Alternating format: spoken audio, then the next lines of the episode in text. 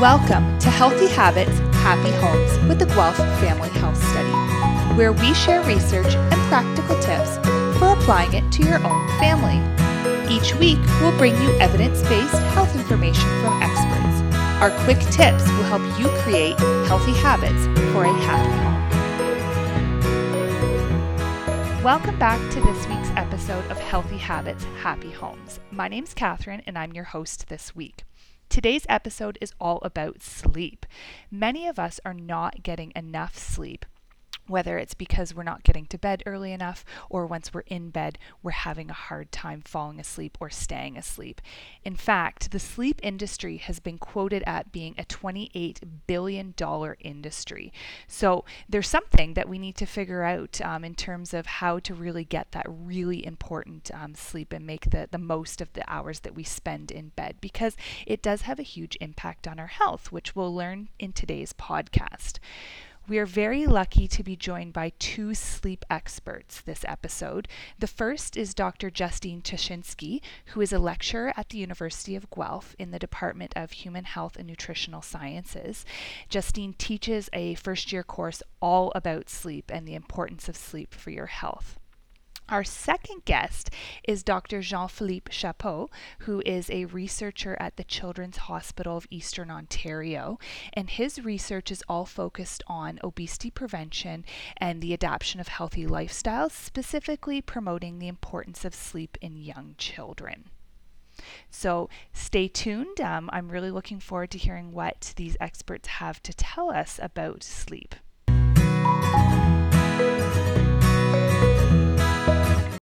So, to start us off, um, can you tell us why sleep is so important? I feel like we hear a lot about it in the newspaper now, and it's popping up in all the media. Um, but but why? Yeah, absolutely.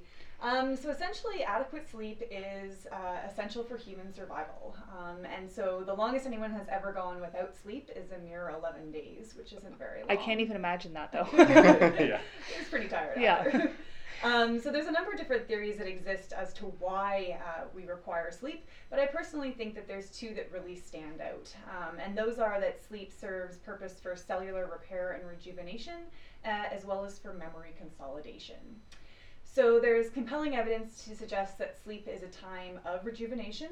Uh, we see big spikes in things like growth hormone during sleep. Uh, and decreases in stress hormones like cortisol, allowing the body to sort of repair itself. And then with regards to memory consolidation, some of the earliest evidence for this came from research done on rodent models. Hmm. In these studies, scientists monitored the brain activity patterns of mice while they ran through a maze, and what they found is that the exact same brain pa- brainwave patterns occurred that night when the mice were sleeping. So that suggests that the animals were committing that race to memory. Um, we also probably know this anecdotally. It's a lot easier to learn a new task like a musical instrument or something like that uh, when you're well rested compared to if you're sleep deprived. Yeah, I mean, when I was uh, doing my, my undergraduate degree and I was sleep deprived, I noticed that I couldn't really remember things when I was studying for exams, and I would go to my exam and really perform better if I had slept the night before. So, you know, I have some personal anecdotal yeah. evidence as well. Absolutely, and there are strong correlations between sleep and academic performance, um, and that's from you know school age children all the way to high school uh, and university and college students. Super interesting. I mean, it's kind of it's convincing me to go to bed earlier yeah. tonight. that's for sure. So now that we've talked about all those recommendations and all the sort of consequences of not getting enough sleep, why aren't people getting enough sleep when it comes if they have the right intentions what are some barriers that they're facing when it comes to you know getting the right amount of hours yeah so I personally believe that exposure to artificial light at night is a big player. Um, so light is the strongest regulator of our biological clocks and circadian rhythms. When we're exposed to light, whether it be natural like the sun or artificial like a table lamp, um, in our brain called the superma- suprachiasmatic nucleus, or SCN for short. Yeah. SCN, yeah. Um, the pineal gland sends an inhibitory signal uh, to stop the production of melatonin. Um, and melatonin is our sleep hormone. Um, that's the hormone that tells us it's time to go to sleep. So then in the dark, or the absence of light, that is able to freely produce melatonin, uh, which will induce sleep. So in the olden days, when the sun would rise in the morning, uh, the light would tell our SCN to stop producing melatonin. And then when the sun would set in the evening, the darkness would tell the SCN um, to start producing melatonin to induce sleep. But now, post-industrial revolution, we use artificial light sources to prolong our day. Um, and not only do they emit light, the type of light emitted from some electronic devices like laptops and cell phones and e-readers uh, is blue light, uh, which is the type of light that actually suppresses melatonin the most. So I think that's a major barrier um, to, to achieving sleep. Um, I think also just the failure to prioritize sleep as important in one's life. Uh, I, again, I mentioned we're a busy society. We've got work demands, social commitments, family dynamics to take care of. Um, sleep just kind of falls down the list in terms of Mhm. things that uh, that we have to prioritize. And then other daily habits as well. Um, so we have to be mindful of doing things like drinking coffee in the afternoons or the evenings, um, which will keep us up. Avoiding alcohol, um, you know, finding a way to mitigate stress through yoga or exercise, etc. All of those sort of daily lifestyle habits uh, impact our ability to fall asleep and stay asleep uh, at Mhm. night. So it's not even the few, you know, hour or so before bed we need to start thinking about our sleep. It's really the entire day, sort of our habits. Yes, I, I'd argue probably the hour before bed is probably the most important. Okay. Um, but certainly everything you do during the day can Yeah. contribute to your sleep at night. Which really highlights the devices. I mean, it seems to me like that would be the thing that people would be focusing on the most an hour before bed, you know, getting that last bit of work in. And I don't think it's Or a phones, and yeah. You know, Yeah. Instagram feed. Yeah. which is so funny about Instagram and Facebook and even Twitter. I think a common color uh, sort of theme with those social media outlets is the color blue. Yes. And I wonder if that's not a coincidence, if they actually want you to spend more time on those media You have- websites. You have to wonder, um, but yeah, I think you uh, you really identified it there. We tend to spend that hour before bed Mhm. watching TV on our laptops, or you know, working, or you know, texting, scrolling through Instagram, Facebook, whatever it may be. And by doing that, we are essentially telling our bodies to stay awake, that we don't want to sleep. So uh, we're really putting ourselves at a, a disadvantage there. hmm I read an interesting article uh, a few weeks ago um, that talked about how sleep has become very trendy in terms of trying to get us to sleep more, and they they were citing all these products that you can spend hundreds of dollars on. Yes. But it was interesting because most of them were technology based, and I thought, isn't this besides the point? Don't we just need to get in bed Yeah. and stay in bed longer? It's kind of ironic. Mhm. um, there are some things that are, are sold, like some some blue light blocking devices and things like that, that you can purchase for your phone or your computer. Those help. So I mean, there's Mhm. certainly those uh, those avenues to explore. But I think just you know really teaching yourself how to turn off and to be able to Mhm. just go to sleep is really critical. hmm Yeah, those are some really great tips in terms of thinking about. Definitely, I'm going to try and not bring my phone into my room. Yeah. Yeah. Which is harder than said than done. And lots of people do. Lots of people use your phone as your alarm now, right? Too. Mhm. So Well, I mean, I do um, that. I'm guilty of that. Yeah, a lot, a lot of people are. Um, and overall, I mean, I think we just really need to make some efforts to improve our, our sleep hygiene. So, you know, make sure that room is nice and dark, use blackout blinds, invest in them, um, make sure the room is at an appropriate temperature to sleep at. Uh, the National Sleep Foundation recommends about 18 degrees um, Hmm. to be the temperature at which Nice. the room is. Um, do things like avoid spicy foods before bedtime. Um, eat foods that are high in tryptophan, which can be converted to melatonin. Um, all of these lifestyle uh, factors impact your sleep. Okay. I've heard that having too much salt as well could, could keep you up. Absolutely, yes. Yeah. So you want to be really careful and mindful about what you're consuming prior to bed uh, bedtime. So some people like me have low uh, blood sugar, and so we actually have to be strategic and eat something um, that's you know uh, an appropriate carb source with Mhm. a, a protein uh, source on the side there too, to just sort of keep our blood sugar stable throughout the night. Yeah. Um, but yes, avoid spicy foods, avoid sugar, avoid salt. And uh, in terms of sleep quality, which we touched on a little bit, um, some people say that, you know, oh yeah, I, I get my certain hours of sleep, but, you know, I woke up in the middle of the night and, or, um, they, or I, I'm easily woken up by sort of noises or, so what are the, what's the relationship between bad sleep quality versus sleep quantity and, Mhm. and some of those sort of bad health um, consequences that we talked about earlier. I- I do- Is, there any difference that we know of right now between the consequences?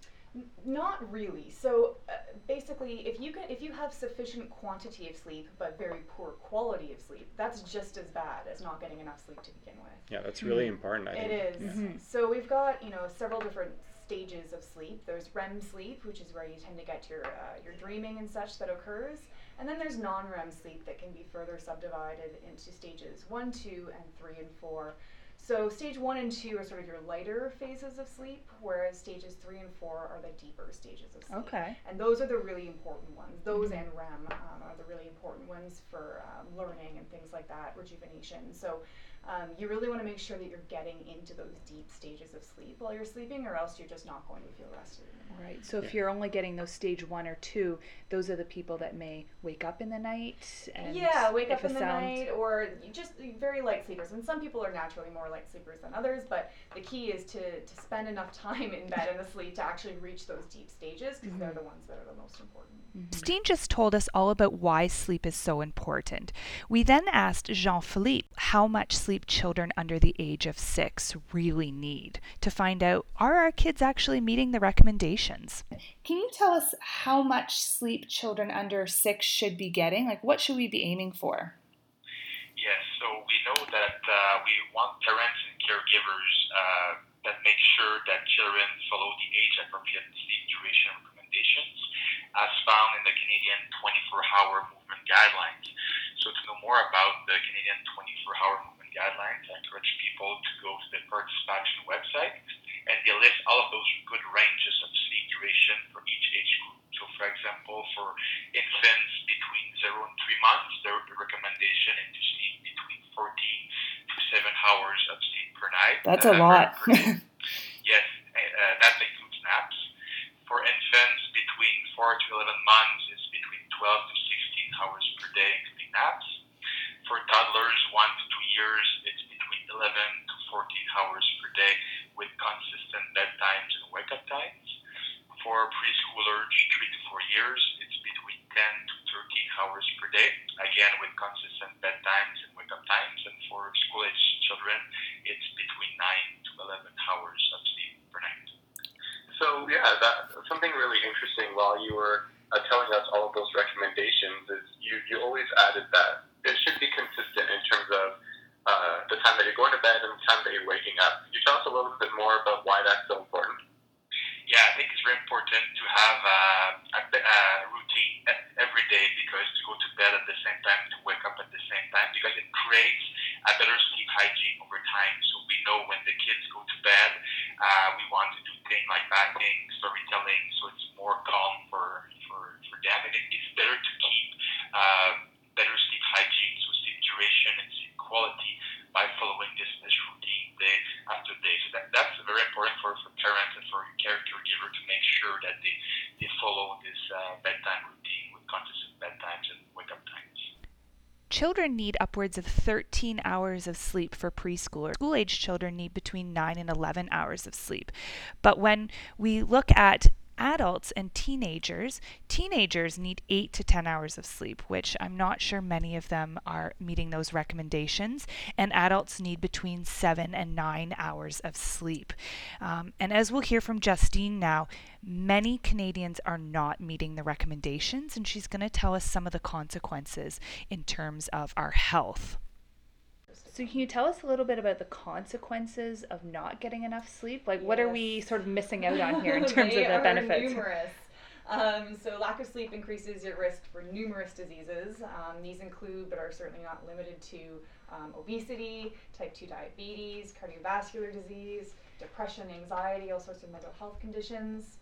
Um, lack of sleep is also associated with poor work performance or academic performance in school, as we were mentioning. Mm-hmm. I mean, as a, as a result, some school boards, even in Toronto, are pushing the start time of schools to be a bit later, and they're seeing huge improvements in academic performance Wow. in their students. Yeah. Um, so failure rates are, you know, are not as high when they're able to sleep in a little bit later. The students tend to be in better moods as well. Which is a win-win for Um, everybody. Absolutely, yeah. So, uh, so that's good.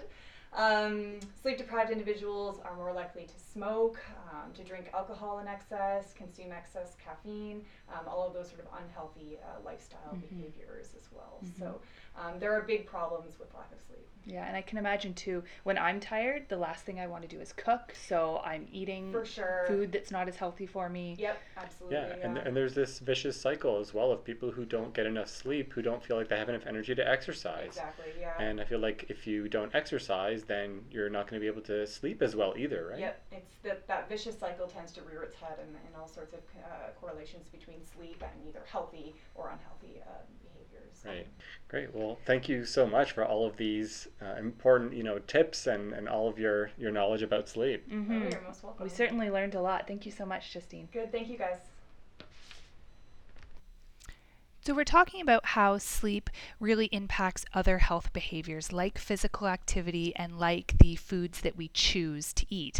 And Jean Philippe also talked about this um, in children and how lack of sleep impacts other health behaviors among our youngest um, family members. So when we talk about lack of sleep, we talk about short sleep duration and or poor sleep quality. So they are both associated with a wide, wide range of adverse effects on physical health and on mental health. And that may include things like weight gain if uh, kids don't sleep enough, unhealthy behaviors, so physical inactivity, so we feel more tired, so we're less likely to move. Uh, there's more screen time associated with lack of sleep, more unhealthy eating behaviors, so we tend to crave more for high fat, high sugar food. Uh, we see things like anxiety and depression symptoms, so effects on, on mental health. It impacts also uh, cognitive function, talking about attention, concentration, learning. We see lower uh, academic achievement, uh, risky behaviors, injuries, accidents, uh, lower quality of life and well-being. So it really impacts uh, overall health. So I think having a good night's sleep uh, should really be included in the package for good health. And for me, is as important as having a good diet every day and moving every day for overall health. Yeah, for sure. It, it really sounds like sleep impacts most of our healthy behaviors and potentially makes them harder um, to do if, if we're sleep deprived. Yes, it's more difficult to maintain a healthy lifestyle if we don't sleep enough for sure. Now that we've heard what the experts have to say about sleep, we wanted to know what the kids thought. So we asked Eleanor and Marino about their bedtime routines and sleep. Okay, so if we're talking about sleep, what do you think is important to help you get a good night's sleep? Um, you should like dream about good things and then yeah, and eat healthy stuff. What else would help you maybe fall asleep faster? Oh, what works for me is my mom drives on my back, and sometimes my mom gives me a dream. That's good. Oh, you know. What else do you think might um, help you fall asleep? Do you think it's easier if you fall asleep at the same time every night? Yeah.